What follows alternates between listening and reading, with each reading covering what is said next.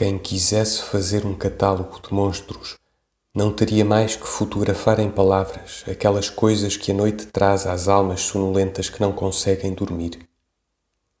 Essas coisas têm toda a incoerência do sonho, sem a desculpa incógnita de se estar dormindo. Pairam como morcegos sobre a passividade da alma ou vampiros que suguem o sangue da submissão. São larvas do declive e do desperdício, sombras que enchem o vale, vestígios que ficam do destino.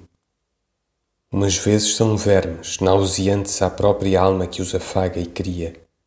Outras vezes são espectros e rondam sinistramente coisa nenhuma. Outras vezes ainda emergem cobras dos recôncavos absurdos das emoções perdidas lastro do falso, não servem senão para que não sirvamos. São dúvidas do abismo deitadas na alma, arrastando dobras sonolentas e frias. Duram fumos, passam rastros, e não há mais que o haverem sido na substância estéril de ter tido consciência deles. Um ou outro é como uma peça íntima de fogo de artifício. Faísca-se um tempo entre sonhos e o resto é a inconsciência da consciência com que o vimos. Nastro desatado, a alma não existe em si mesma. As grandes paisagens são para amanhã e nós já vivemos. Falhou a conversa interrompida.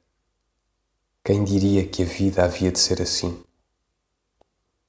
Perco-me se me encontro, duvido se acho, não tenho se obtive. Como se passeasse Durmo, mas estou desperto. Como se dormisse, acordo e não me pertenço. A vida, afinal, é em si mesma uma grande insônia e há um estremunhamento lúcido em tudo quanto pensamos e fazemos. Seria feliz se pudesse dormir.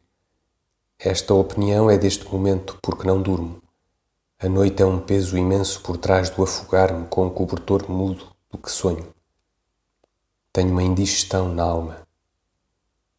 Sempre depois de depois virá o dia, mas será tarde, como sempre. Tudo dorme e é feliz, menos eu. Descanso um pouco sem que ouse que durma, e grandes cabeças de monstros sem ser emergem confusas do fundo de quem sou. São dragões do oriente do abismo, com línguas encarnadas de fora da lógica, com olhos que fitam sem vida a minha vida morta que os não fita. A tampa, por amor de Deus, a tampa. Concluam-me a inconsciência e vida.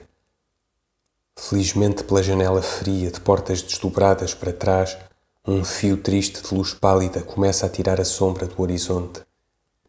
Felizmente, o que vai raiar é o dia.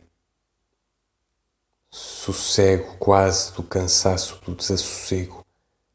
Um galo canta absurdo em plena cidade.